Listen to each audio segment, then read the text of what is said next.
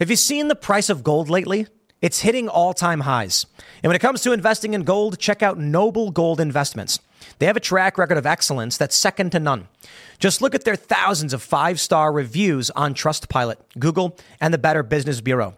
Customers rave about their knowledgeable staff, smooth investment process, and life changing results, which you can see for yourself online. That's the kind of reputation you can count on. But it's not just about the reviews. Noble Gold Investments truly care about their clients.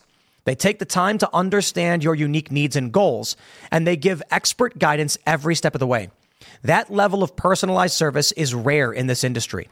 Look, when it comes to securing your financial future, you can't afford to take chances. Go with the gold company that has earned the trust of countless investors. Visit noblegoldinvestments.com slash Tim Pool today and discover why Noble Gold Investments is the only choice for smart, secure gold investments. Or call them at 877 646 5347. Again, that's 877 646 5347. Today is January 19th, 2022, and our first story The letter from all of those doctors smearing Joe Rogan and demanding he be censored was a hoax.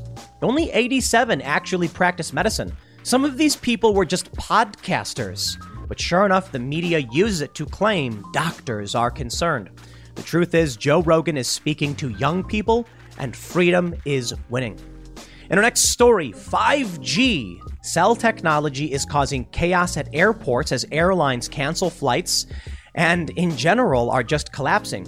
Green New Deal or Great Reset, they both want a limitation on airlines. Well, they seem to be getting their wish. And in our last story, I hate to talk about it, but we got swatted again. So I'm going to address that issue, the second swatting that happened the other night. And, um, you know, it's getting real out there, man. 2022 will be nuts. If you like the show, give us a good review. Seriously, it does help us. It is important. And tell your friends about the show. Now, let's get into that first story.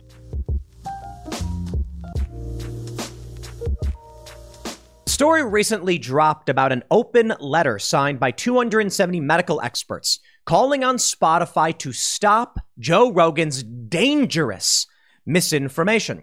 It's not the first time there have been attempts to censor Joe Rogan, and perhaps this is why it's smart of Joe to have left YouTube and go to Spotify where he has a contract. But it turned out shortly after that some of the people on this list weren't actually medical experts, and thus we rightly mocked them. And now it's getting worse because people have actually taken the time to dig through the list and they found actually a minority of the individuals on this letter are medical experts. Most of them have no real medical expertise. In fact, some of them are podcasters. One one person, I think more than one dentist. So okay, I guess technically you can say they're medical experts. There's a reason why this is significant. You see, the other day we had Andy Ngo on Timcast IRL, our more conversational podcast and we discussed how he was sued for stealing videos from journalists. The lawsuit was very quickly withdrawn. But as soon as the lawsuit was filed, it allowed the media to say Andy Ngo sued for stealing content from journalists. As far as most people are concerned, when they read that, they assume he did that and was sued because of it. He didn't. The lawsuit was frivolous, and thus it was withdrawn. The goal of this hoax writing this letter and having it signed by random nobodies with no expertise was so that the media could write a wave of stories saying medical experts call on Spotify, blah, blah, blah. And then one of these outlets breaks down why this is so important, something I did not know. Now, talking about Joe Rogan, I, he's, a, he's a podcast host. I get it. He's the biggest podcast host in the world.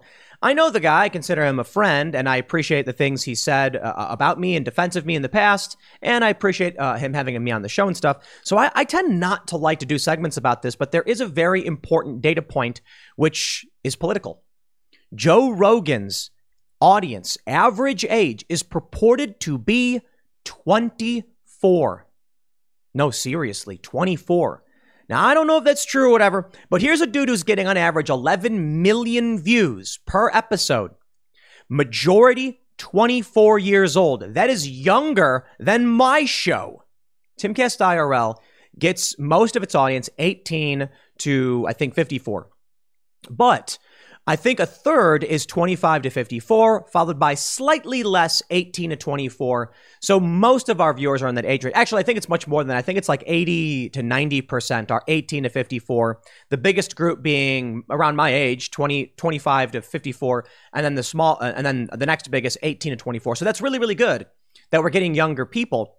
But Joe Rogan's getting way younger people than than even I get on YouTube. And maybe it's because we talk hard politics, but the, the fact is, they're going after Joe Rogan because Gen Z, the next generation, it's the future. This is how you affect change. You can sit there all day and night screaming at millennials like I do, saying, hey, do this, do that, or otherwise. And will that really bring about profound change? I mean, somewhat. Waking people up and informing them is a good thing.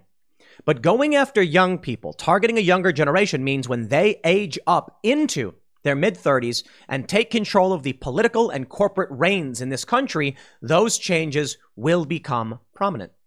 You see, when millennials started aging into the workforce, all of a sudden wokeness erupts. Gen Z is still particularly woke, but interestingly, we have data suggesting they're pulling away from that. For the first time in like a hundred years, a generation is slightly more conservative in some areas than the previous. We've not seen this before, at least in the past century. With Joe Rogan reaching these people, telling them hard truths and challenging mainstream narratives, it means that these young people in 10 years will age into the workforce and we're going to win. The, the values that you and I share, liberty, personal freedom, etc., many of these young people share as well. And if they're getting their, quest, their information and their worldview from someone like Joe Rogan, they're going to be more inquisitive, more challenging of authority. And thus, a hoax was staged to try and get him banned. It didn't work, but this is what's happening. So let's do this. Let's talk about what this hoax was. And then I'll show you what's going on politically with this data. And I think explains exactly why they are desperate to do something about Joe Rogan. But here's the problem Joe Rogan may be the most famous comedian in the world. Now, I know Dave Chappelle is the GOAT, okay, the greatest of all time, for sure. And Joe Rogan may be second to Dave Chappelle, but Joe's more famous. I mean, Dave Chappelle is like famous, famous, but Joe Rogan has the biggest podcast in the world. So he's famous for not just being a comedian. So what I should say is Joe Rogan may be one of the most famous people on the planet. He happens to be a comedian. Let's read this news. Let me break this down for you. Before we get started, head over to timcast.com, become a member in order to support the journalism we do here at the Timcast studio, Cast Castle. You will also support my work in these videos, and you will get access to exclusive members only segments of the Timcast IRL podcast over at timcast.com. So sign up, support our work, but don't forget, like this video right now, subscribe to this channel, share this video right now with everyone you can, anywhere you can. Let them know what they're doing, explain to them why especially if you're a fan of mine or a fan of Joe's. It really, really does help. Let's read this story from timcast.com. Most of the 270 signatories on the letter calling for censorship of Joe Rogan are not medical doctors. An open letter was sent to Spotify last week asking them to take action against Joe Rogan for misinformation regarding COVID. 270 self proclaimed doctors co signed an open letter to Spotify urging the company to take action against podcast host Joe Rogan for promoting so called COVID related misinformation. Mainstream media rushed to circulate the letter, and many prominent outlets actively ran headlines calling Rogan a menace to public health. However, a closer look found that most of the signatories are either not direct medical providers or are not legally permitted to practice medicine on their own. Some of them are podcast hosts. So, sure. How about I get a letter of anyone and anyone and we'll say experts call on Spotify to promote Joe Rogan? Will the media report that? No, of course not. They say almost 100 signatories claim to have PhD degrees but do not regularly practice. The criticism laden letter was sent in response to a recent episode of Joe Rogan's podcast that featured virologist and immunologist Dr. Robert Malone. Malone criticized the vaccine during the viral episode and voiced concerns over mass formation psychosis. I will say, sure, he criticized it in some ways, but I think he was rather tempered in his approach and he actually uh, uh, defended it in some ways. Dr. Robert Malone, I believe, is triple, he's vaccinated. I don't know if he got the booster. I think he did. And I'll tell you this Joe's position has very much been talk to a doctor. You know, he's given his, some advice before and, and then he's regretted it. And he said, just, you know, get, get sound medical advice, but he's asked why it is. And so is Dana White. That certain treatments are harder to get than others. He's asking questions and bringing on doctors and having these conversations. Silencing conversations does not hide the information. Or as Tyrion Lannister said, cutting out, a cutting out a man's tongue does not prove him wrong. It simply proves he says something for which you will fear, or, or, some, or you, you fear what he has to say. Something to that effect. They're going to say, Media outlets, including The Guardian, Forbes, Rolling Stone, The Washington Post, and others, published content highlighting the letter to Spotify. The articles describe an influential coalition of doctors who requested that Spotify implement a misinformation policy. Upon review, only 87 of the signatories are actual medical doctors. It was the news site The Blaze that first reported the detail. The remaining 183 signatories include nurse practitioners. Okay, I'll give some respect to nurse practitioners. They can prescribe medication. Veterinarians, Okay, well, they can prescribe medications to animals. So a dentist, okay, well, dentists can prescribe some things for your mouth and teeth. And about 100 PhDs and PhD candidates, psychologists, physicians, assistants, medical students, engineers, and podcast hosts were also part of the list. The group's letter urged Spotify to take action against mass misinformation events on its platform. The group criticized Rogan for propagating misleading and false claims on his podcast, provoking distrust in science and medicine throughout the pandemic. The group also remarked that Dr. Malone had been suspended from Twitter for a similar pattern of misinformation. Quote, Recession and inflation are here. Gas, housing, and everyday goods are up, way up.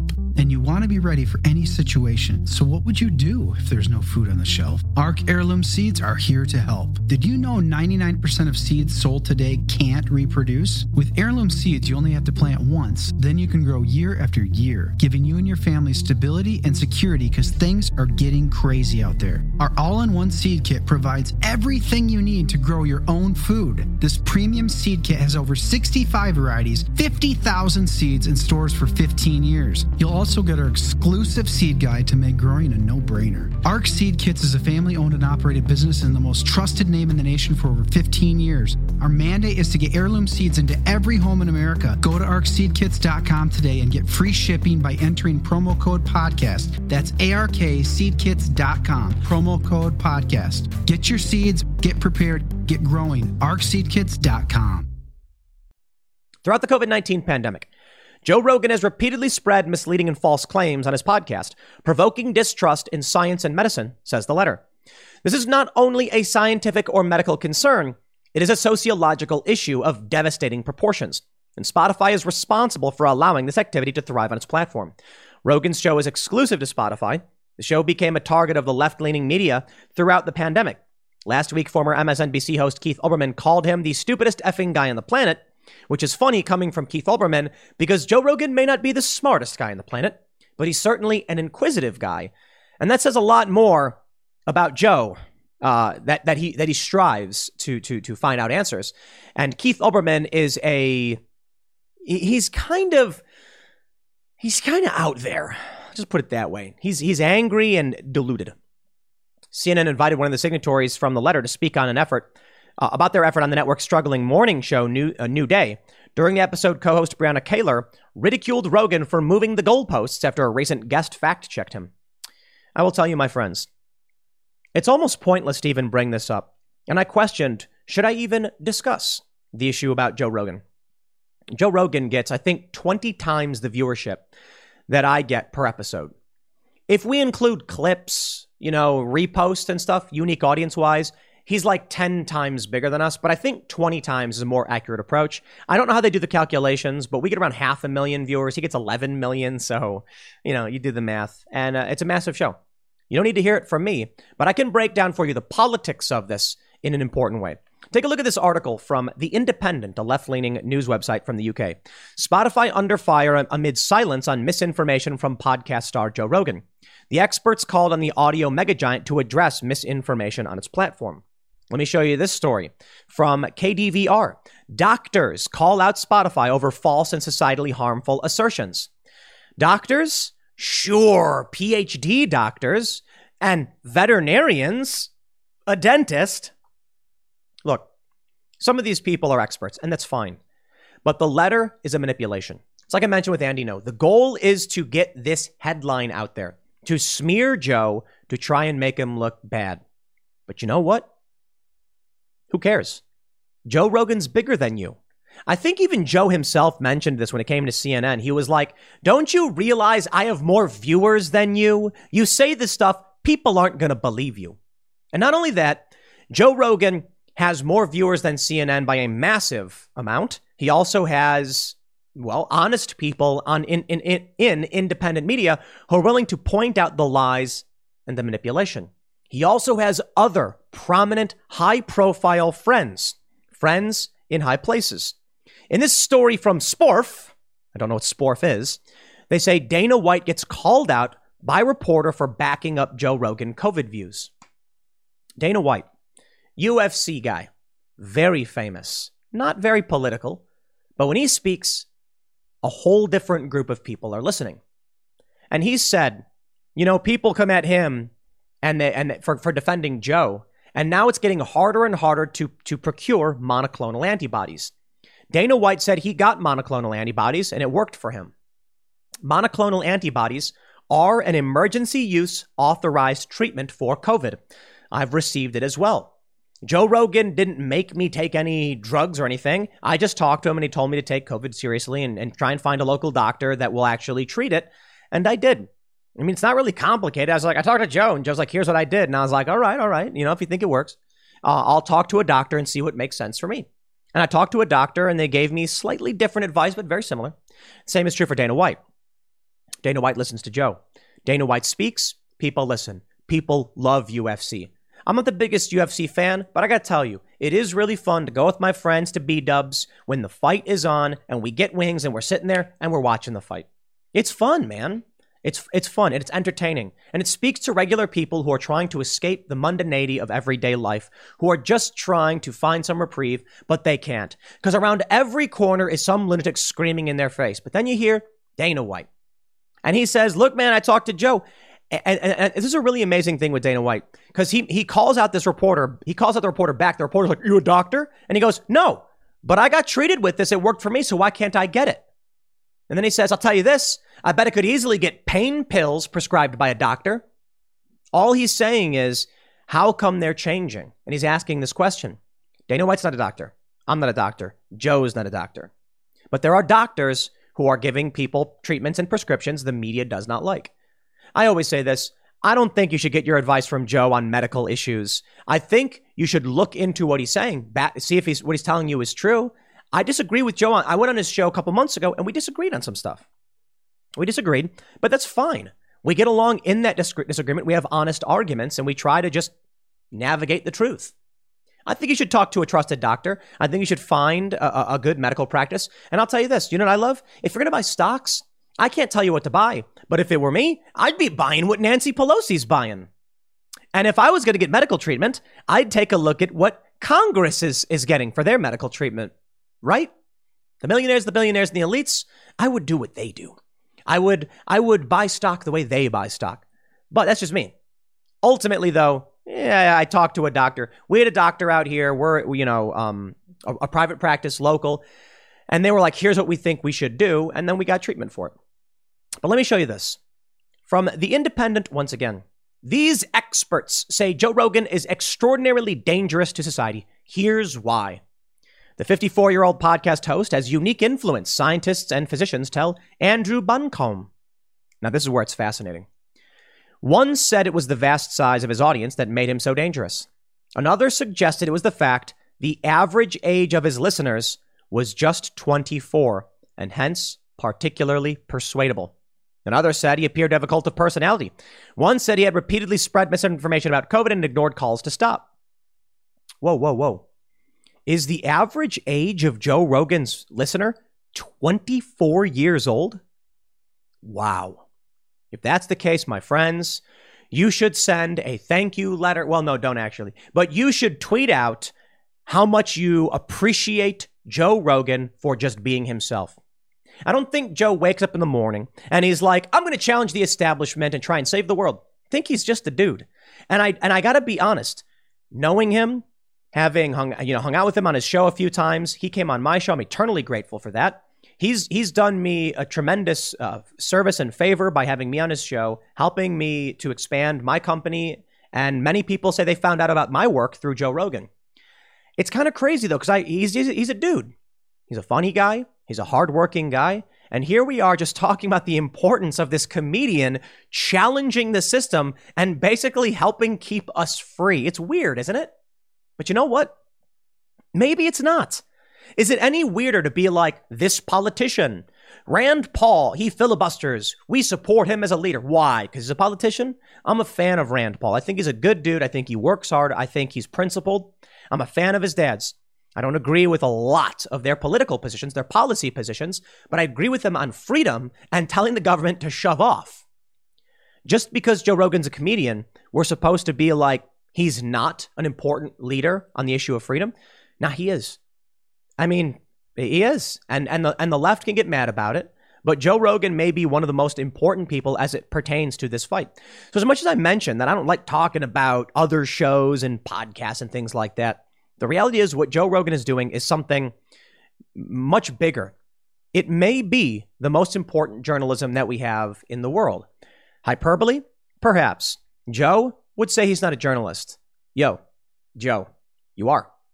You are interviewing people. You are doing research. You are asking questions. Journalists at the root are collecting and disseminating information. There have been many famous journalists who just do interviews with people. This is what Joe does. And sometimes he's wrong. Well, there you go. He's bringing out people of various expertise and getting to the root of their issues. He is one of the best at what he does. As much as people might like watching my show and think we, you know, I think we're a little bit too in the weeds. We're very esoteric on a lot of this heavy political stuff. Joe reaches the regular person. Right place, right time, right guy, right worldview. Tremendous respect and gratitude towards Joe. But let's talk about what's going on and why this age group is so important.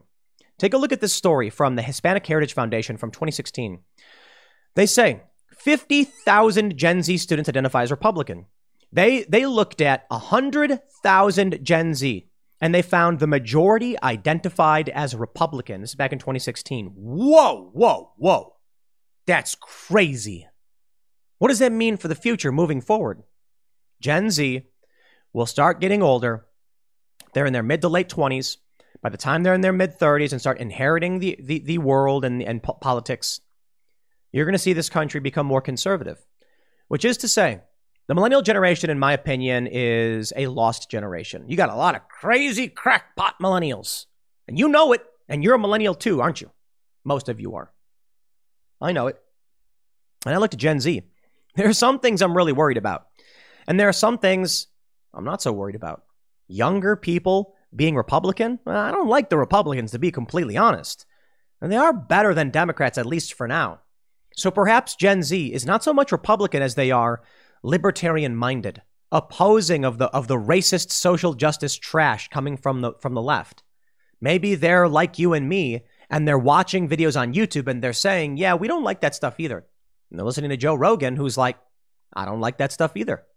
And thus, as these young people grow up, it's going to get crazy. Take a look at this. What do we know about Gen Z from Pew Research? This is from 2020. They say one in four members of Gen Z are Hispanic. Now, this is where we get some really interesting racial demographics. In early boomers, 1969, 82% were white. Gen Xers, 70% were white. In millennials, 61% were white. In Gen Z, only 52% of Gen Z is white. That's really interesting. I don't know if that's because white people tend not to have kids, it may be the case, or if it's because of immigration. Either way, this is extremely good news for freedom loving and liberty minded individuals. Now, of course, you'll hear, I don't know, like white nationalists being like, oh no, oh geez. Yeah, well, you know, look, too bad. Maybe, maybe if, if white people want to have more kids, then that, that's your answer. But I'm talking politics because me personally, I don't care about the racial breakdown of any of this stuff. I don't care if Gen Z is white, Hispanic, black, Asian, or otherwise. I care about their values. I care. I, I, I actually like diversity. I like the idea of real diversity, not this crackpot cult, diversity, inclusivity, and equity die cult nonsense. No, I mean like more people from different backgrounds with legitimate, genuine, different perspectives but of shared freedom values a robust country it makes. It's a really, really good thing for us. With many people coming to the United States believing in freedom and wanting freedom, many people fleeing communism and socialism, this bodes very well for us. I don't care if they're Hispanic or Asian or black or whatever. If they come here and say personal responsibility, freedom, we strive for that when we come here, I'm like, yes, we want all of those immigrants who believe in that stuff to bolster our views and our values. And in fact, it is predominantly white liberals who hold the communistic psychotic views that are destroying everything. But I'll be honest with you, I don't think race plays a big issue. Yeah, I, I, I, I plays a role. I, think certainly race plays a role to a certain extent. Meh. I think we need to instill values in people. And what we're seeing now is something truly amazing from the Wall Street Journal. Hispanic voters now evenly b- split between parties, Wall Street Journal finds. We have this from the Intelligencer. Democrats are losing ground with Hispanic voters. My, oh my. Gen Z has a large is a large portion, 25% Hispanic. Hispanics are starting to swing towards conservative, Republican. There's good and there's bad there, but mostly good. They're probably going to want smaller government. We saw it in Miami. A safe blue district, D plus four, Democrat plus four district, voted Republican and like deep Republican. Why? Because they don't want communism and socialism. And so the children of the Venezuelan and Cuban parents, these Hispanic individuals, and the people who fled countries like Honduras who said, We know how bad it gets, believe in America, fight for America. And they're gonna. And that means our values of freedom, life, liberty, and the pursuit of happiness, the Second Amendment, are going to win. And you know what? We're actually seeing it. The Second Amendment is growing stronger by the day. Free speech on the forefront, I believe, grows stronger by the day. I'm looking at all this, and I'm optimistic. The Joe Rogan smear attempt, the hoax, miserably failed. Nobody falls for this. The media can pump out whatever trash they want, but I'm sorry. They're going after the white progressives and the boomers, but they're aging out. Take a look at this from 2019 Pew. Gen Z and millennials differ from older generations in views on Trump, role of government, and growing diversity in the US. 30% of Gen Z approved of Trump in 2019, compared to only 29% of millennials. Now, this isn't every metric they tracked, but it shows for the first time or I should say from the silent generation boomer, Gen, Gen X, Gen Z actually approved of Trump more than millennials. However, 70% of Gen Z thinks the government should be more involved in solving problems. Millennials were only 64%. And Gen Z 62% believe in diversity is a good thing for society versus millennials 61%. Did you know Fast Growing Trees is the biggest online nursery in the US? With more than 10,000 different kinds of plants and over 2 million happy customers in the US. They have everything you could possibly want, like fruit trees, palm trees, evergreens, houseplants, and so much more. Whatever you're interested in, they have it for you. Find the perfect fit for your climate and space. Fast Growing Trees makes it easy to order online, and your plants are shipped directly to your door in one to two days. And along with their 30 day Alive and Thrive guarantee, they offer free plant consultation forever. This spring, they have the best deals online, up to half off on select plants and other deals. And listeners to our show get an additional 15% off their first purchase when using the code POOL at checkout. That's an additional 15% off at fastgrowingtrees.com using the code POOL at checkout. Fastgrowingtrees.com, code POOL. Offer is valid for a limited time. Terms and conditions may apply.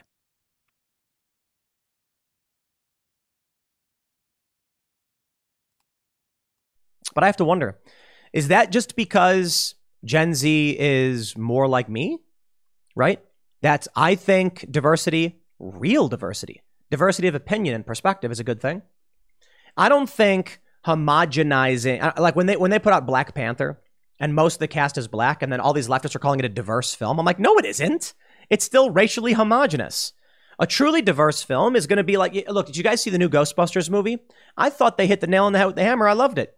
The new Ghostbusters crew, they were young kids, and you had uh, they were they were mixed gender and race, and I'm like that. It wasn't part of the plot. They didn't come out and be like, this kid's an Asian, And this is why being Asian is important. They just happen to have had an Asian kid there. And I was like, see, that's how you do it, man. I like diversity. I like I like the idea that we don't homogenize our worldviews, our perspectives. And there, there's a problem inherently in the left's view of diversity because they believe race, race is required for diversity. Now, I understand that someone from Ukraine and someone from Ireland will bring us diverse perspectives, but the left will just call them both white. Although now I guess Slavic people are people of color because their definitions are bankrupt and make no sense. But someone from Italy, Spain, France, the UK, they're going to have very different perspectives. Someone from Eastern Russia, which is north of China, is going to have a very different perspective. And someone from China will have a different perspective from someone from, say, Mexico. That's diversity. Differing opinions based on different experiences. And when we can draw from that, we do become stronger. We see it in genetics. It's called hybrid vigor. The more diverse a gene pool is to a certain extent, improves the strength of the offspring. Go too far, everything falls apart. And I think that makes sense too. You can't take someone from an authoritarian, despotic regime, bring them to the US and be like, they're a different skin color, therefore diversity. And it's like, uh, now they're fighting because their worldviews are too different. So when it comes to diversity, we do want very different worldviews, perspectives, and knowledge and wisdom but we also want to make sure that we're not going to clash. Someone who's, you know, conservative and religious to an extreme degree, maybe from a Wahhabist country or something like Saudi Arabia, they're not going to really get along with someone who's, you know, marching for pride in Boys Town in Chicago or something like that. And that's where we try to be careful because we don't want fighting. When when you are too different, people can fight, and it's a shame. And I wish it wasn't that way, but that's how we get war. Tribalism people being different and understanding each other and not willing to compromise. But when we can get close enough to where we agree to live in peace and we share values, then diversity truly is a strength. Well, that being said, Gen Z certainly has that view of things. But according to this poll, and I've brought it up many times, uh, it actually looks like Gen Z is slightly more conservative than millennials. One big factor in this is that conservatives are more likely to have kids. With that being said, the only way the left will persist with their ideology is through schools, but conservatives are winning that battleground. I got to tell you, the night is always darkest before the dawn. Strauss-Howe gener- generational theory predicts that the climax of the fourth turning will come to, to completion in 2028. I think it all makes sense. I think it all lines up. I do think things are going to get worse. You know, look, we got swatted twice. We had someone sneak into our property. Was, we, we were told by police it was actually a burglary. Very serious stuff. We've been hit by cyber attacks. I think it's going to get worse. But that's because the night is always darkest before the dawn. And as the next generation is more conservative, more believing in freedom, and is aging into the workforce, by 2028, when these people are, uh, these younger people now are older, more dominant in the workplace, I think we're going to get a return back to our values. And this could save the United States it could pull us back from the brink of any kind of real civil collapse. I think it might be might be bad in this country in some kind of civil war sense because we certainly have a culture war. But maybe I shouldn't be so adamant that we're going to face real hard physical or kinetic conflict because of the next generation watching Joe Rogan being influenced by someone like him. As much as some people might think it's silly and insult the guy, I think it's fantastic because I'm a fan of Joe's show. I think he does a fantastic job, even when I don't agree. There's that level of freedom, there's a bit of levity, there's fun, it's relaxing, there's personal responsibility in all of this. And these young people are going to grow up and they're going to have those values. So I think ultimately we'll win. Those who believe in freedom, personal responsibility, the founding fathers, the Constitution. And you look at Joe and he's a pretty left guy but he's the right kind of left. The left that is willing to sit down with Ben Shapiro and have an honest discussion, even when they disagree. Then we can move forward. I'm excited for it, man. I look forward to it. But of course, you need to understand that's why they'll smear him. That's why they'll. That's why they lie about what Joe's opinions are. It's why they'll lie about his show. It's why they will lie about uh, um, why he should be banned and then push for him to be banned or censored in some way. Maybe Joe made a good move moving to Spotify because now he's in a prominent platform, regardless of the size. You know, because I've said in the past, he lost a lot of key podcast real estate by doing it. but he's he's well paid and protected. I wonder about this. You know, I've said Joe needs to make sure his voice uh, uh, lives on beyond his show because his dude's 54, right? How long's he going to do this show for? I mean, he could, be, he could he could end up really old like Larry King doing his show. But I feel like Joe needs to start something. His own podcast network, his own comedy network, his own political comedy show, something where he can empower other voices who have similar opinions to him. And then I, I, I guess people point out that you know, Joe having me on the show several times has effectively allowed my platform to grow and carry on maybe a bit more esoteric and more in the weeds style of content. But Joe having people like me on is doing that job. It is allowing new voices. I mean, Tim Dillon, you know, I've, I've had my disagreements with him, but he's certainly pushed back on this stuff and he's doing very, very well. And Joe has him on as, as well. And in the end, all of these young people who listen to his show will be influ- influenced by him and they'll make their own shows. And then in the end, comedy will come back, edgy humor will come back, and the despots will lose. So, of course, they need to stage a hoax to get Joe banned. You know what, Joe, if you're listening, it is kind of weird to do a show and to do content segments talking about the work you do, but I just got to say, it does seem strange. But, Joe, your show is probably the most important cultural uh, art, uh, a piece of uh, uh whatever that we have. And isn't it, it's, it's weird that there's one person in that position. But there are people who know Trump. They view Trump as that leader. There are people who look at politicians, view politicians as those leaders. And I think it's just fair to admit that Joe Rogan gets the attention, is center of discussion in this because it's important people understand the work he's doing, whether he's trying to lead the free world or not. People literally call him the leader of the free world. Isn't that crazy? because it ain't Joe. Uh, uh, it ain't Joe Biden. No, Joe Rogan. That's what people said when he came on the show in November. And all and all he has to do is just be a funny guy who asks questions. And really, I guess it's all it takes. Same thing is for all of you. That's the message I'll, I'll leave you with. Just speak up. Be fearless. This guy's got a family. They go after him every day, and he keeps doing his show. You can do it too. I'll leave it there. Next segment's coming up tonight at 8 p.m. over at youtube.com slash timcastirl. Thanks for hanging out, and we'll see you all then. Last night, as we were ending the Timcast IRL show, the live portion, we got notified that we had been swatted again. For those that aren't familiar, swatting is when someone calls the police with a fake report claiming that something extreme is happening, and the goal is to get the police to come in and kill you. And it's happened before. There was a guy who, uh, uh, two people were arguing on the internet. Someone gave a fake address saying, you know, do something about it. The other guy called in a swatting incident. And the police showed up to a random person's home because the address was fake. And some guy walked out after hearing the cops and they shot and killed him. They killed him. Swatting is attempted murder. It, it may be a little hyperbolic. I, I don't know. I, I don't like saying it, but a lot of people keep saying, like, yo, they're trying to get you killed by doing this. And they did it again last night. Uh, I'm not going to get into the full details. The first time we got swatted, only it was like 12 days ago. It was right after we hosted Marjorie Taylor Greene. It happened live on camera. You know, we had the cops walk through the room. You see Luke, you know, he's talking on the show, and then the cop walks past, and we're like, what just happened? And then, you know, I get up from the show. The show is disrupted. We had planned a bunch of segments, and the police, sure enough, there were like eight officers going through the house. There were state troopers. There were like different, there was po- local police, there was sheriff, there was state. We got swatted last night, and I'm not going to get into the full details. This time it wasn't, uh, uh, it, it was during the show. But uh, uh, they didn't come into the studio, but it was worse uh, what happened. And uh, uh, I'm, I'm not going to get into the full details for security reasons. Uh, we've also we also had a, a guy sneak into the house and then lie and make a video. He's trying to make himself famous or whatever, but he trespassed. And so I, I think I, I have to address this stuff. There's been a lot of people who are saying we should never talk about it. We shouldn't make content out of it. We shouldn't bring it up. And we've had those discussions. So we got swatted after hosting Marjorie Taylor Greene, which you may have seen. And uh, so Marjorie Taylor Greene came on the 5th. I thought we had an excellent conversation, but of course, there are people who really don't like her. She was getting inundated with death threats the following day. Here's what I think happens.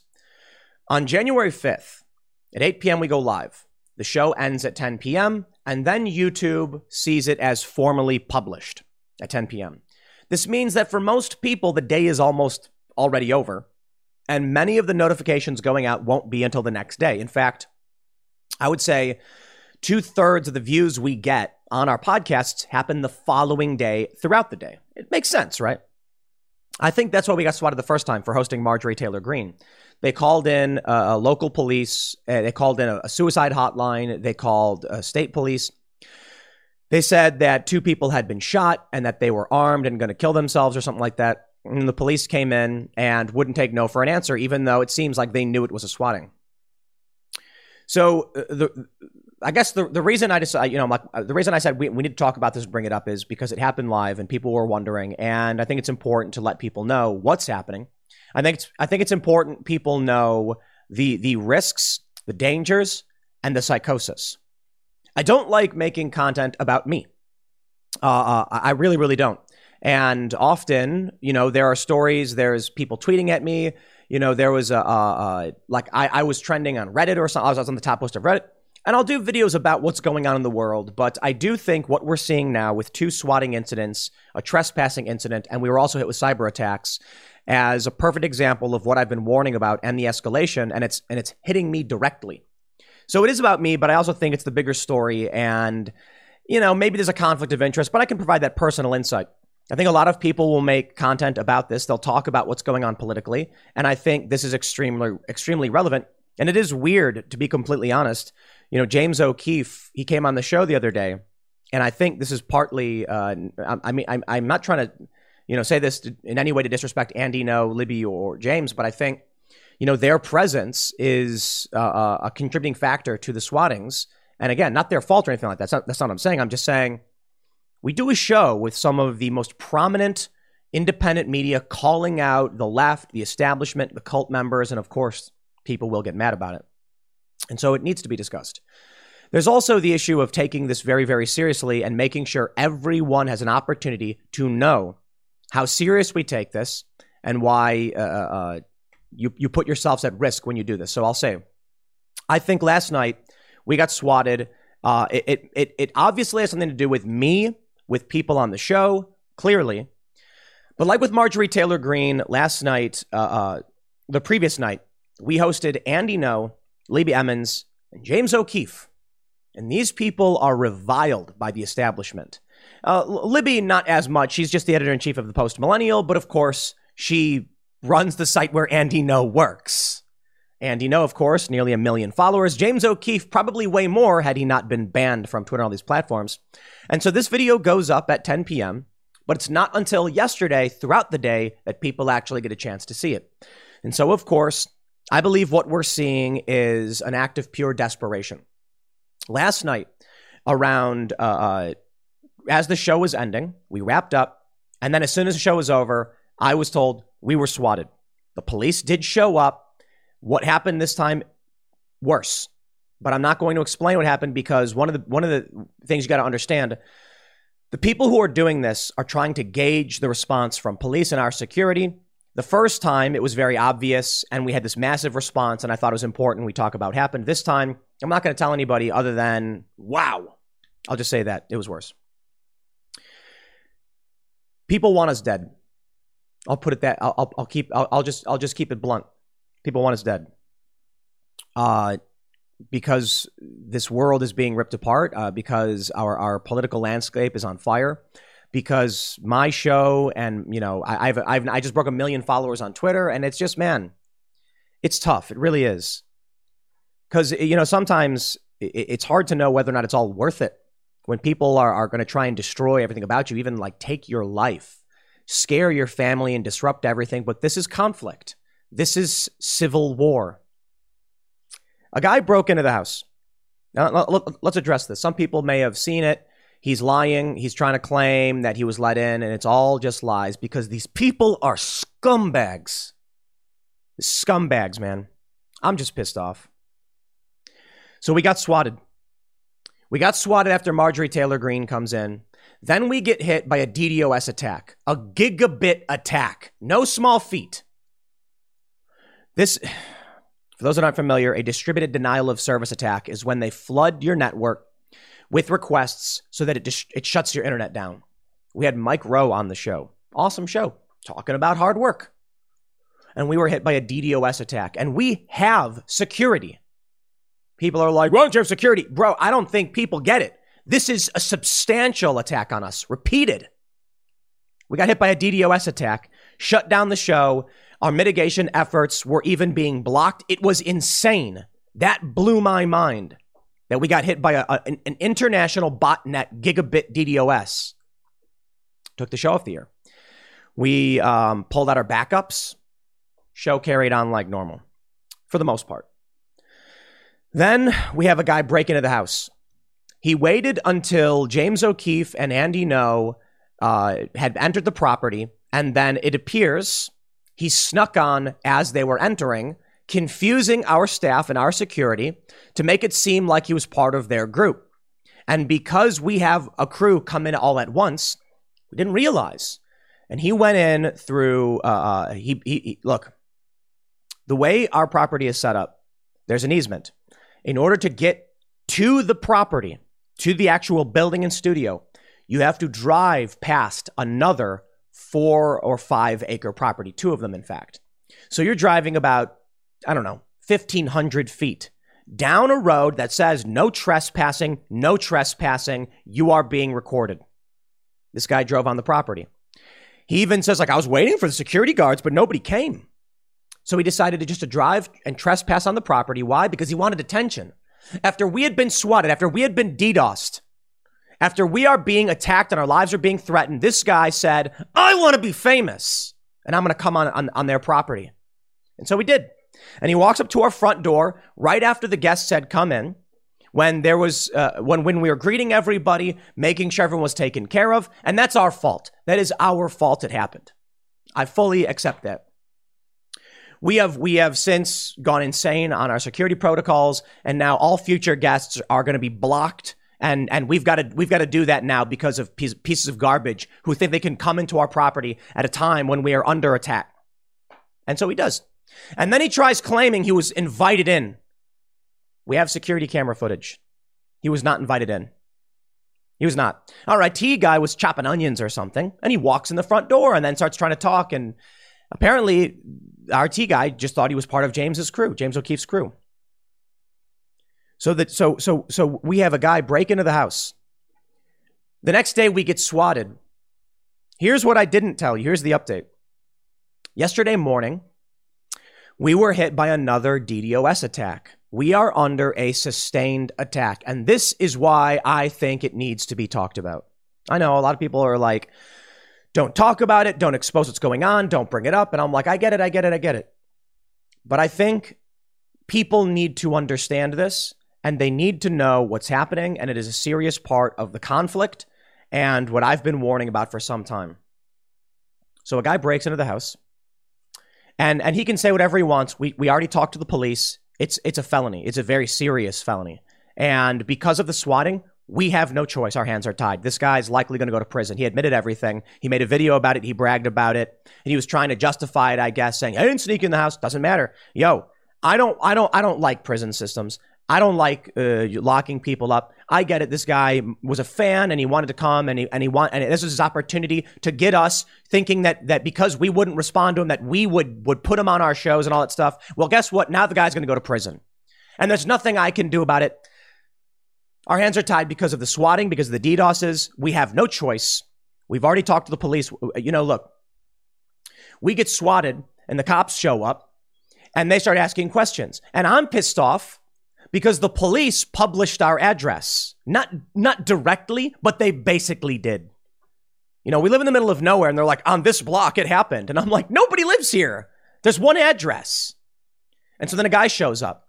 Well, now the police, uh, um, this is my presumption based on everything that happened, considering they were the ones who published, they're not the only ones who published their address, but considering after the incident, it created a huge uproar in the area. People were talking about it everywhere. Considering that, some guy tries enter, uh, some guy breaks into the property. The cops were like, it's burglary. It's a felony. We don't care. You know, I think the police out here are upset about the swatting and now swattings. And so they don't want to be taken for fools. So I can only assume that this dude who thought he was going to enter the property, they are, I mean, we're in the DC metro. Uh, this the, production studio is in Maryland. We are just on the border of Frederick. I, I, I know everybody. You know, like they're like, why are you telling you where you are? saying where you are? Look, I it, it's beyond that point. Okay. This episode is brought to you by Visit Williamsburg. In Williamsburg, Virginia, there's never too much of a good thing. Whether you're a foodie, a golfer, a history buff, a shopaholic, an outdoor enthusiast, or a thrill seeker, you'll find what you came for here and more. So ask yourself, what is it you want? Discover Williamsburg and plan your trip at visitwilliamsburg.com. I live in West Virginia. We're here in this in this county, and this county is where most, uh, uh where a, a good portion of you know prominent DC politicos live. People are pissed. So we have this guy under the property illegally. I, I know I said it. The next day in the morning, we got hit by a, by a, a, a, DDoS attack again, a cyber attack against our infrastructure. We have intrusion, in, intrusion attempts. People are trying to break into our network. It's just, it's unrelenting. That night, uh, uh, uh we get swatted. And uh, I won't give details on that. Suffice to say, we are armed in this house to the legal extent that Maryland allows, but let's just say it's enough and we've talked with police about everything and we are taking security very very seriously but there's only so much you can really do. I mean people don't get it. There's only so much you can do. We are we are going to be relocating to a, a, a new a new area with a new building with with with insane security measures and we are going to have substantial security. We we've been we've been discussion in discussion with major security companies for months now well before any of this happened. All right, but this is it. The we, we I don't think we've gone a day without facing some kind of attack against us. We get basic secure uh, cybersecurity attacks. We get more serious ones. Uh, I don't want to give too much information on how they operate. And a lot of people have made points about, uh, they've asked questions about how it was even possible that we are hit by a DDo, DDoS attack because you need a lot of private information and um, in order to pull, pull something like that off. And I'm like, bro, the attacks against us are substantive. They're substantial. All right. The swattings, in my opinion, are acts of desperation because previous attempts at coming after us haven't been effective. I think, you know, people need to understand it's not just all starting now. We've had incidents in the past of security breaches and violations, but we've not, you know, they, they haven't been they, they haven't been meaningful enough for me to make a video about and say this stuff's happening. Now, with two separate swatting incidents, with a DDoS attack, with someone breaking onto the property, yeah, it's it's it's getting bad. You know, uh, Steven Crowder talked about it. Uh, I don't know. I, I don't even know. You know, I, I have mentioned that 2022 is going to get crazy, and um, I guess you know Timcast IRL is just getting bigger and bigger and bigger. I don't know what the ranking is. We're not the biggest podcast in the world. It's kind of crazy to me. Timcast IRL is like ranked like 150 on the on the top charts for podcasts or something. Maybe higher when you when you take in consideration all podcast platforms. It might be like 80. But like 80? What? Like I'm pretty sure the Young Turks have are, are bigger on, on podcast platforms. I don't know, man. I guess uh, I guess when it comes to YouTube, however, we are one of the biggest. I don't know. I don't know. You know, when when we host Marjorie Taylor Greene, we get hit. Um, when we host Andy Ngo and James O'Keefe, not surprised. I'm not entirely sure it's James O'Keefe, to be honest, because we've had him on the show several times and we enjoy having him on the show. It may be Andy Ngo, because you know the far left really, really despise him. Well, Andy, we'll have you back on the show anytime, and we won't tolerate this, and we're not going to back down. But I want people to understand as this is all happening. Uh, first, just to you know stress and reiterate, talking about this has to be done. Um, when we had the person break into the property, we we put it in the vlog and we mentioned it. Strange man enters the property, and uh, people were like, "Why are you making content out of it?" I, look, my, my view of this was we we just we discussed it and we said, should we ignore this and cut it out and not let anyone know this happened? And I said, my my fear is that there's there's two two ways to look at it. Some people said by making content about it, you're making it known and you're going to make it worse, and that may be true. I get it, but it's not the first time that someone has tried coming on the property. We just didn't talk about it last time. And so I said the problem is if we don't take this seriously and publicly declare you will be seriously injured by our dogs and possibly by our security, if you do this, it's not going to stop because other people have done it and we have had these problems. So I said, Put it up, show it, and then I will. It proves to people that we're not making this up, and it, and and and we're taking it very very seriously. I want to make sure when we talk about this stuff, everybody knows it's happening. During the show with Mike Rowe, the show went off the air. People were putting F in the chat. It happened. We talk about it. We, we, we made a video about it. We explained what happened. Why? These attacks are not new. They're going to keep happening. And I think regular people, people who are watching, need to understand one, that the conflict is real, that there are that, that, things are escalating and will probably get crazier. And I don't know where where they'll end up, but it is going to be a crazy year. It won't just be happening to us, it'll be happening to a lot of people. If we dare host the likes of Steve Bannon or Marjorie Taylor Greene or Andy Ngo, this is what happens. They will try to do to by any means necessary to destroy you. I want people to know it. I want people to know. I also want people to know we take it very, very seriously. I want to make sure it is be, it, it is beyond a shadow of a doubt. We have warned everyone publicly to an extreme degree. There are large dogs on the property, large ones. I mean, some people might be familiar with the ones you've seen in the vlogs, and people may have not seen the other other dogs. Whatever. There's several. Uh, someone who comes here will probably be seriously injured. I don't want to be responsible for that. Someone who breaks on the, onto the property can be killed by security. I don't want that to happen. So, some doofy idiot who trespasses on the property for some stupid opportunity at a time when we are dealing with attempted murder is, is one of the stupidest things a person can do, but he's not the first one. He's not the first person to try and do something like this, and now we're taking it more serious than we've ever taken it. It's it, you know some people have, have, have said we, sh- we we should build a perimeter fence yeah around a multi a multi acreage property that's going to cost us a million bucks. We don't have that. So what we do have is security, dogs, and guns. Look, man. They uh, were they, the, the, the, the political conflict in this country is, is is getting crazier. And people say, you know, I see the chats and they're like, Tim's too pessimistic. I see the chats when people say things like Tim has nothing to lose.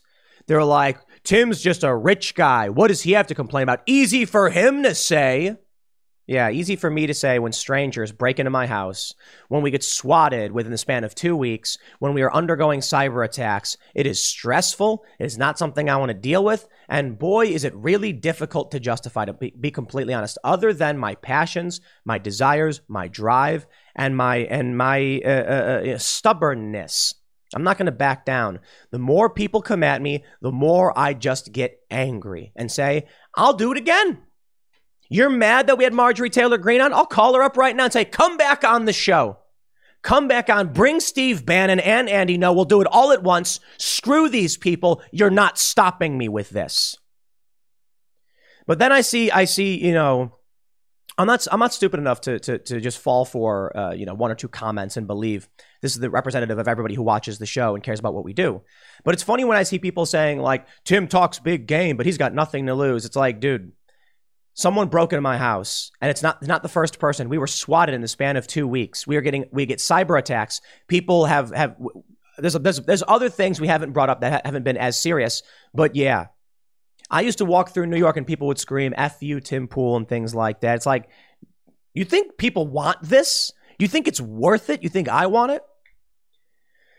We we moved to the middle of nowhere, man. I I talk about all the time how I'd love to just get in the van and go down by the river, right, and just ignore all of this and just chill and be with nature. I'd love to just read books and, and news and science. I'd love to just go skating with some friends and ignore all of the fray. But the reality is, as much as that sounds fun, this is what I'm driven to do. And this is what I care about more. I care about this stuff. I, I refuse to back down. I, I, I am obstinate. I am, I am angry. I will not be bullied. I don't care what they do. You will just make me dig in my heels twice as hard. So you know what I'll do? I, I will hit up Marjorie Taylor Greene and Steve Bannon and Andy Ngo and James O'Keefe, and I'll say, can we get everybody just to come on all at once? And we we can all give a big collective fu to to every to the people who are watching who are trying to tell us no. I'm not saying I agree with Steve Bannon's opinions on everything. I appreciate the populism. Same for Marjorie Taylor Greene. But I argue with them about these ideas. And they have the nerve to try and get us killed over this stuff. You're not going to stop us. You're not going to stop me. You're going to make me push twice as hard. I'm going to tell everybody. I'm going to make sure everybody knows. Yeah, man, I don't know. It's frustrating. You know, there, there's people who think I, you know, I'll see comments and people say like, "There's no civil war. It's not happening. It's not true." I'll see people say Tim isn't risking anything. He's just a rich guy in a mansion and it's and it's just you know when we were when we started this show we were in a, a like four bedroom house in the suburbs of Philadelphia. It's not some big mansion, and we got a loan to move to the middle of nowhere in a bigger house because we're expanding the business. And I, I, it's a big house. It is. It's a very expensive big house. Yeah, it's a mansion, sure, but we use it as an office. It's not like I personally just live in this gigantic mansion. You know, so uh, uh, uh I, I, my house is like a two bedroom, and then we have the production facility for the company. But yeah, like I'll I'll I'll say it outright. Like, yeah, we make good money. Sure, is it worth it for me? What you guys need to understand about me is that I grew up. You guys know, not in the in the in the wealthiest of conditions. I've never needed anything like this. But but you know there are people who just they, they don't get it. They think that everything that's going on is a game. They think it's silly. They're like, you know, oh, Tim's too pessimistic or, or stuff like that. There's there's no chance of civil conflict. Okay, dude. You can believe what you want to believe. I'm not I'm not here to tell you what to think. You can not like me. That's fair and that's fine. You can criticize me. Comment below. Tell me what you don't like about me. I'm just some dude talking to a camera. That's all I am. I run a business now, I guess. Maybe that's something. James O'Keefe called me a powerful individual. I'm like, that sounds crazy to me. But he's not wrong. I don't know. I just don't care for it. I don't care for power. I don't want to be anywhere near it. I just want to watch the chickens eat the food and run around and chase each other when they find bugs. I want to make a snowman. I want the world to be a better place. I want I, I'm watching squirrels frolic back and forth in the fields and the deer. I appreciate that way more than sticking my neck out and getting involved in this major conflict, but it's a drive. It has to be done. We have to talk about it. We have to challenge it. Otherwise, there won't be a world where you can tend to your chickens and have a good day. Because we see what happens in these countries when bad people take over. I, I know about what happens in North Korea. I've, I've interviewed people who've been there, who travel there, who are even from there. They kill you if you steal food. They put you in gulags. If you have a cow on a farm in North Korea and it dies, you can't touch it. They have to come and distribute the beef equally among all people. Well, It's just insane and stupid. And all that is required for evil to triumph is that good men do nothing.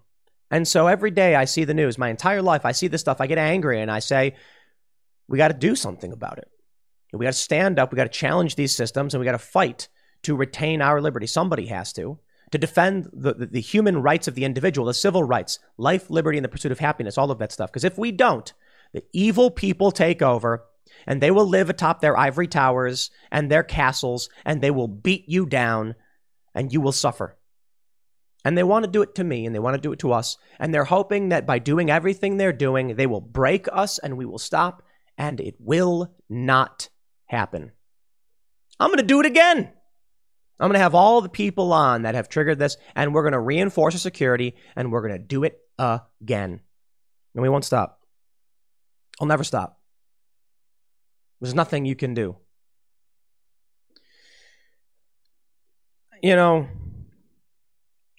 to the people who are saying we shouldn't talk about it, I get it.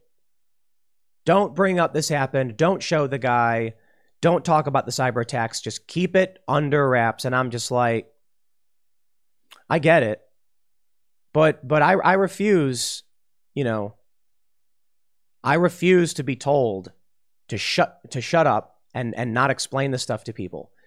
There, there's there's a lot of stuff pertaining to you know drama and things like that that I don't care to talk about when it involves me and involves other people. And sometimes I do. It just depends. I don't know how. I don't have. A, I don't. I don't know how I determine when it when it when it when it should or shouldn't be. Sometimes I'm like I'm not getting involved in this, and sometimes I'm like this we should address. And it's usually does it have something to do with the bigger picture here? All of this does. When I come out and I say, guys, I think this country is being ripped apart, people say, you're too pessimistic. And I'm like, I'm not making it up when Hawaii now requires a booster to enter the state or when California says they're going to double their taxes, or when California is is uh, setting an open borders policy, when New York has a vax mandate, when Cook County does, when people are being denied. I mean, this stuff is happening. Do you think it's going to stop? I mean, people are going insane. And then it comes to my front door, and I'm just like, yo, it is happening. And it's happening to me. Maybe it's not happening to you. And that's why you don't notice. But I gotta say, I don't know. Maybe uh, I, I, you know, I can understand people who say they have kids, so they can't get involved in the fight. They're scared. They don't want to, you know, all that stuff. I get it. Yeah, I, I understand. Why would you want your kids in a house getting swatted? Well, all of us here, the employees, my family, we're dealing with all of it. If you don't want to take the risks, I get it but you think I should. Do you do you do you think I should? Do you think it's it's it's fair that everything we go through we can't just go to bed. You know that, right? Like, you know, to the naysayers. I'm not saying this to everyone directly. I know a lot of people, uh, you know, for the most part, have been supportive. But I'm saying to those who are the naysayers, like, do you think that when like the day is done, I can just like hop in my bed with a smile on my face, or do you think I have to have weapons prepped and a security protocol because someone might try and kill us because we could get swatted in the middle of the night? It's not so simple, you know? And it's going to get crazier this year. So I hope you all understand, and I hope it never, and I hope you never experience stuff like this. I'll leave it there. Next segment's coming up at 1 p.m. on this channel, and I'll see you all then. There are many 5G conspiracy theories. One crackpot conspiracy is that the vaccine is a microchip of sorts or some kind of ferritin that will be activated upon completion of 5G cell towers. It's absurd. I'm sorry. It's just not reality. Okay, there's always a weird possibility and astronomical odds that these things could be true, but it's just not. You know, I- will tell you this: every time a new generation of cell networks comes out, we get crazy conspiracy theories about what the what they're going to do and what fifth generational technology is, and multi gig, five gigahertz, whatever. Okay, but the one conspiracy no one considered was that in order to enact the Green New Deal, which called for banning air travel, 5G would be rolled out, causing problems with airline altimeters, making it so these planes must be shut down. And here we are. A bunch of airlines are delaying or outright canceling flights because of the rollout of 5G cell technology. I do not believe there's any actual Green New Deal conspiracy. It's a joke, but sure, they'll run with it anyway because humor is lost on these establishment journalist types. But basically, what's happening is a bunch of cell companies, they want to roll out 5G technology, which will increase our data rates on our phones. Cool. But airplanes, the big jets, use a similar bandwidth of uh, radio frequency, and there may be interference with the new 5G towers. So they're going to be delaying indefinitely the rollout of some of these towers. A bunch of airlines are recoiling. And I, I do think if there actually is any kind of conspiracy, it's probably just lies. I think there's a, there's a good possibility that airlines are just suffering from COVID. Travel has become a lot harder. A lot of people don't want to travel. A lot of people don't want to fly wearing masks. There are labor shortages. And so it is particularly convenient for these airlines to be like, oh, oh, oh, geez, we have to shut down. Because there's no real conspiracy when you think about why it's happening. One of the causes of the big of the big delays and shutdowns we saw over the holidays was not just that many of the employees these companies were getting COVID, but it was because they, they were bumping into federal regulation limits on how much a person in the airline industry can work. I talked with a pilot. He told me that there's a limit. You're only allowed to fly so many hours. I mean, they don't want you to be fatigued and tired and crash a plane, right? So what happens is as people get sick or call out or quit their jobs, the remaining pilots are reaching their federal limit of how much they can actually fly, and then these airlines are forced to delay or cancel flights. Now they have another excuse 5G towers. But come on, how did they not know this was going to be happening? How did they not coordinate with the FAA or Pete Buttigieg, who's supposed to be in charge of this stuff, I guess? Or maybe I'm wrong. I don't know. Maybe it's not him. Well, I don't know. Maybe it is really simple in that we have a major crisis because airline industry screwed this one up and nobody coordinated properly on what this was, you know, going to be when it rolled out. Or maybe there's a little bit of this. If the airlines were already stressed and strained, and we know that's true, and now they're just like, look, we've already got enough people stretched to their limit. Let's just call this one and cancel some flights. What I mean to say is, they wanted to cancel flights given the opportunity, but probably wouldn't have. Because of the 5G rollout, they said, eh, we can stand to reduce some hours. Let's, let's roll with it. Well, let's read the story and see what's going on with the new 5G conspiracy. The Daily Mail reports AT&T and Verizon have launched their 5G networks across the US, but it has sparked travel chaos due to dozens of flights being canceled and then resumed when the rollout was suddenly halted near airports over flying safety fears. The rollout has gone ahead with 4,500 towers, but 500 that are near 88 unspecified airports are not being turned on due to fears the frequency they emit could interfere with aircraft radar technology. The pause on those towers was only decided yesterday afternoon, by which point some international airlines had canceled flights using Boeing 777 aircraft, which were of highest concern. We have the list. For those that are seeking to travel, let me break it down for you. Which flights have been canceled or changed already? Delta said in a statement that it expects some flights to be canceled, but the airline will not say which or why.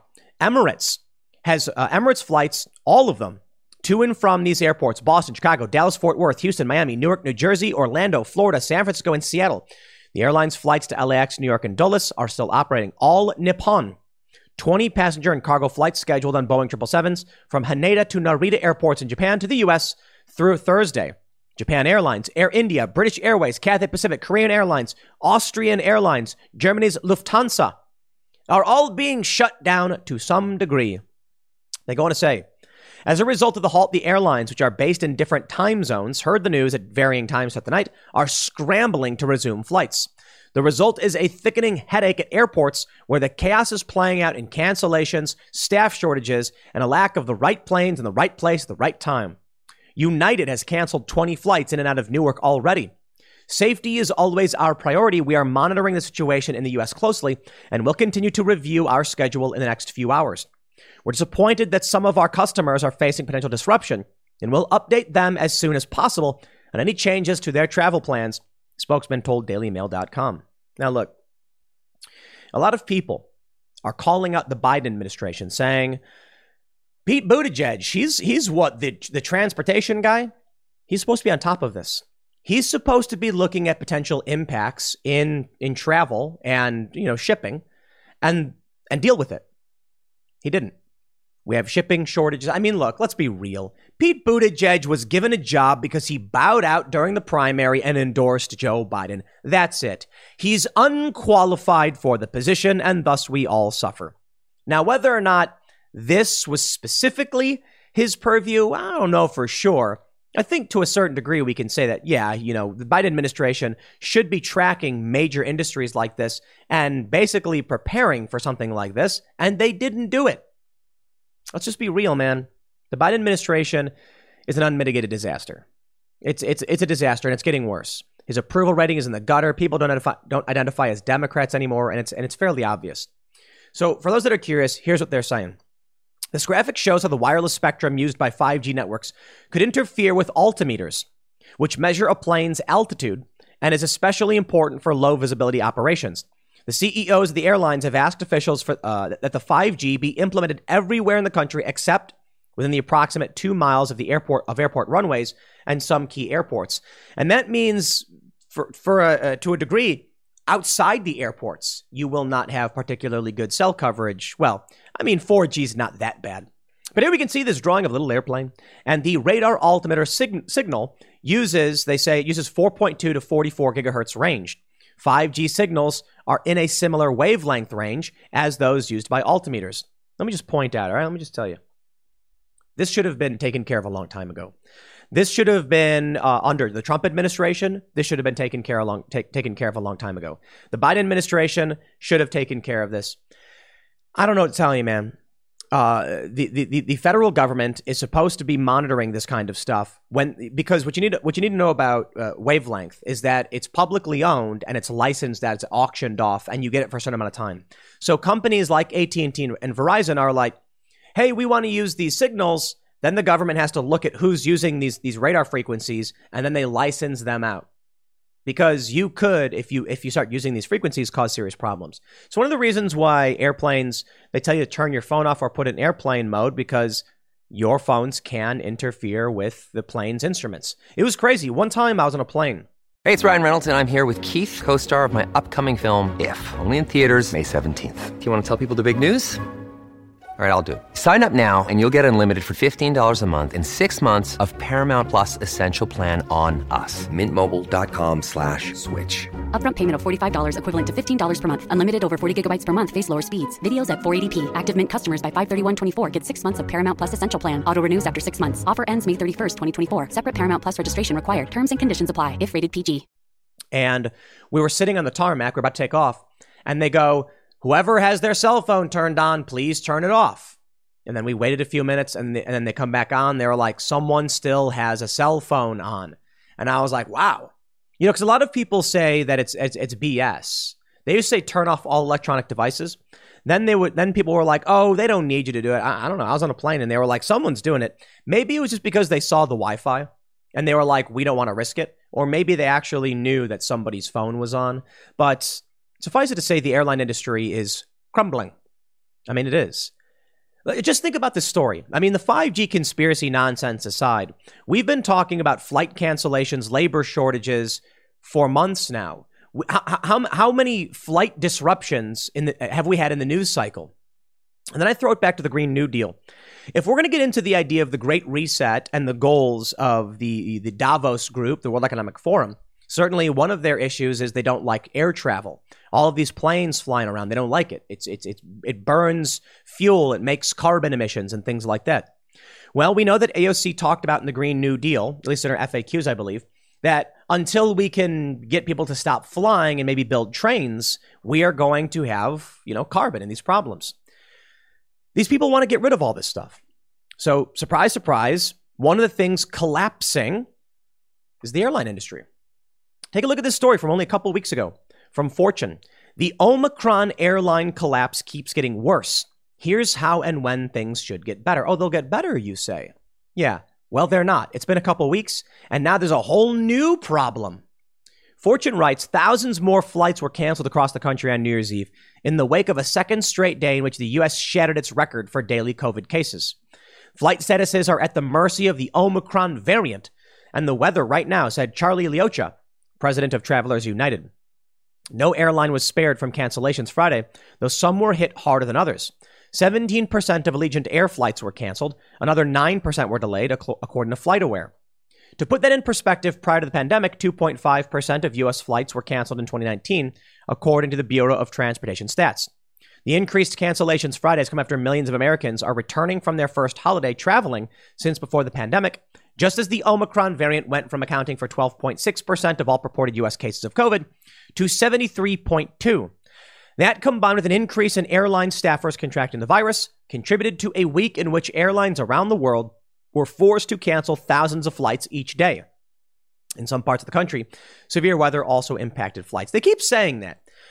Severe weather. When this was going down, there was no severe weather. Pre- prior to this, there there had been other big news about airline cancellations, and they said, "Oh, it's uh, um, uh, weather." What had happened was that uh, uh, there was a breaking news story. People were spreading rumors that pilots at Southwest and other airlines were rejecting the vaccine mandate and refusing to work, bowing out, shutting down these flights. The establishment spokespeople came out and said, This is not true. It's just inclement weather. And so people checked the national radar forecasting map and said, where? There's no bad weather. Now, the official explanation was there was some bad weather in like the Pacific Northwest. And what that means is a flight in Florida, which needs to fly to Nebraska and then carry on to Seattle, can't move. So the flight there is delayed because its destination, it's not just about that one airport, it's about the af- after the airports. It's also about the planes coming from Seattle to Miami, who that I don't know if they have a route that way, but you get you get the point. From one city to Miami, and that's the plane you would use for your flight to New York. It doesn't make it, so that all the flights get disrupted. I got to tell you, I used to fly twice a week. No joke. From 2014 to 2016, I was on two planes every week on average. Maybe it's maybe it's better to say about one and a half because there were some you know some weeks where I wouldn't travel that much. But on I, I think I flew like a hundred times um, in that year or just about. So it was like twice a week I was flying. Never did I experience anything like this. I was in I think I was in Dallas Fort Worth, and there was a major storm. It was so bad that all of the lightning lights turn on. You ever see these at the airports? They have lights above the gates that turn on when lightning is detected because workers on the ground can't go outside if there is lightning. I used to work at O'Hare and they told us this if you see the lights turn on, you get off because we don't want you getting struck by lightning and not worth it. That means everything gets grounded when there's lightning. Nobody want eh, nobody wants to deal with it, but it happens. So when I'm flying, I'm on American and they delay all of our flights. It didn't it, it didn't cause this level of disruption. It was a major storm. We were stuck. We got delayed for like an hour and then we got on our plane we left. This is something else. How many times do we need to have stories of major cancellations and delays, regardless of the circumstances, to at the very least just say the Green New Deal people are getting what they want? Airlines are collapsing for a variety of reasons. And I don't get now. Now, uh, uh, I think it's fair to point out there's going to be a lot of people who are going to think that something else is going on. Because what are the chances that we have a labor strike, not really a labor strike, bad weather? Then we get another labor shortage. Oh, that's COVID and bad weather. And now we have 5G towers and bad weather. Or maybe someone's just going to be like, yo, if in the span of three months, the airlines keep shutting down, something else may be at play here. I think it's fair to say labor shortages are probably the underlying condition here. No grand conspiracy. And I don't think they want that front and center.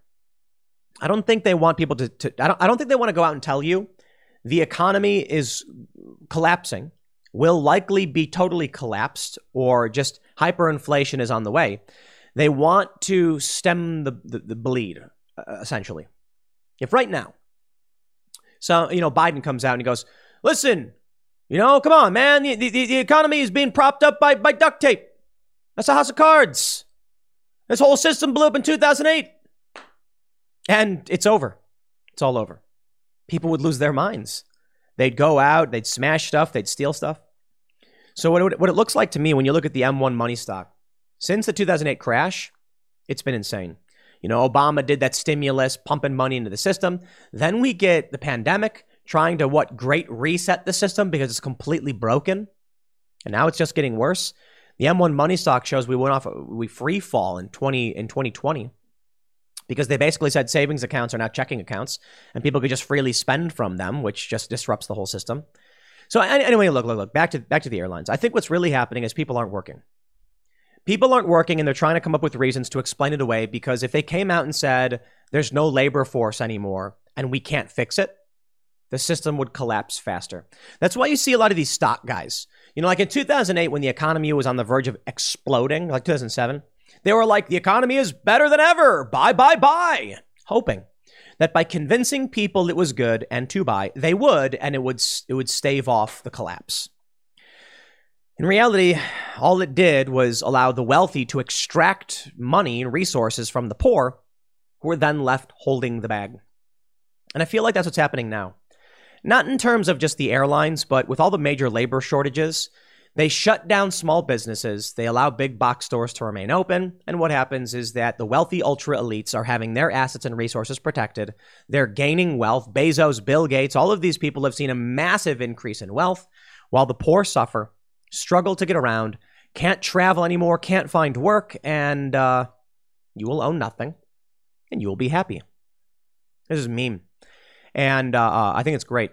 It was uh, someone they said they, it was someone purporting to be from Poland. They said in Poland we had nothing and we were very unhappy. And it's a picture of you know Poland was a, was a Soviet satellite and you can see the stores are empty except for like five items. And you'd walk into a store, this big store with, with shelves completely empty, and you'd walk up to the communist person working their communist job and say, What can I have? And they'd be like, We have flour. That's it. That's what you eat.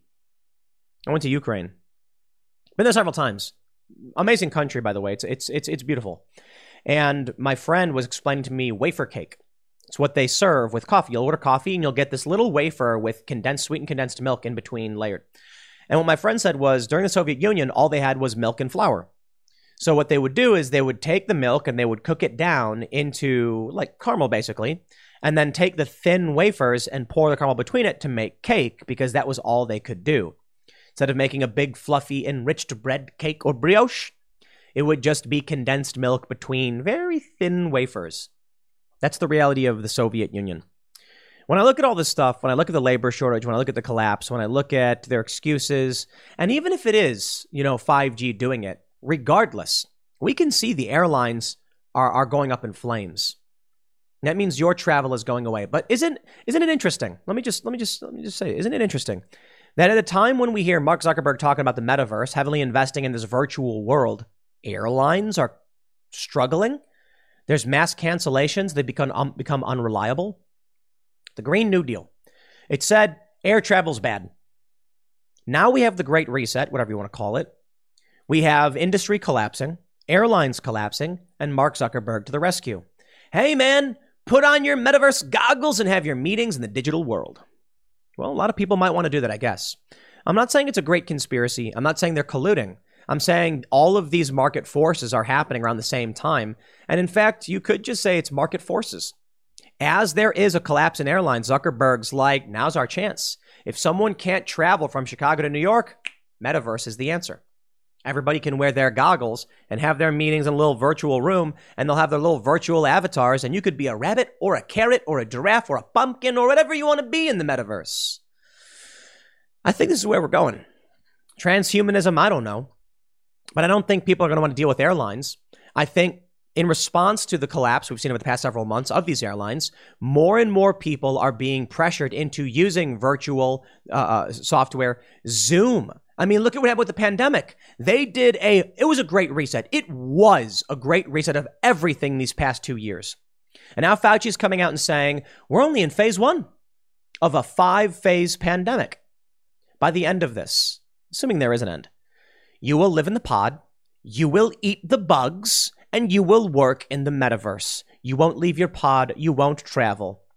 In the big cities, you'll live in your cubicle. Why? Because humans are farting themselves to death, destroying this planet. And that's the way they see it. And that's the world they're going to craft for you, and they don't care. The elites, the establishment, the people who run these corporations, they view you as a chicken in a chicken coop. They don't care about your individual thoughts. They don't care about you as a person. And I gotta be honest, I can certainly understand a bit of that sentiment. I mean, come on, you all listening, you've encountered dumb people, right? You see them online all day, every day, and you wonder how it is these people survive. Useless eaters. That's the conspiracy theory term, I guess. There are many people, mostly in big cities, that contribute nothing to society. They don't farm, they don't cook, they're not self sufficient. And, and what do we do? Do we just grow for the sake of growing? Do we tolerate for the sake of tolerance? Or do we tell people it's time to be personally responsible? If you don't want to produce to help society, you don't have to. That's your choice. But you're going to live in the pod and you're going to eat the bugs. And for those of us that are willing to be more self-sufficient, I move out to the middle of nowhere. I get chickens. We grow we grow vegetables in the, in the springtime, and we try to be as reliant on ourselves as possible and relying on the system uh, uh, less. It's impossible for the most part, but we try, right? Maybe that's where things need to go. People need to be responsible more for their own food, for their own shelter, for their own electricity. Otherwise, I'll tell you what, you live in the pod and you eat the bugs. No air travel for you. Get in the metaverse. Seems where we're going, right? I don't know if there's a path away from this other than moving out to the middle of nowhere. It seems like if you live in a city, that's your future. I'll leave it there. Next segment's coming up at 4 p.m. over at youtube.com slash timcast. Thanks for hanging out, and I'll see you all then.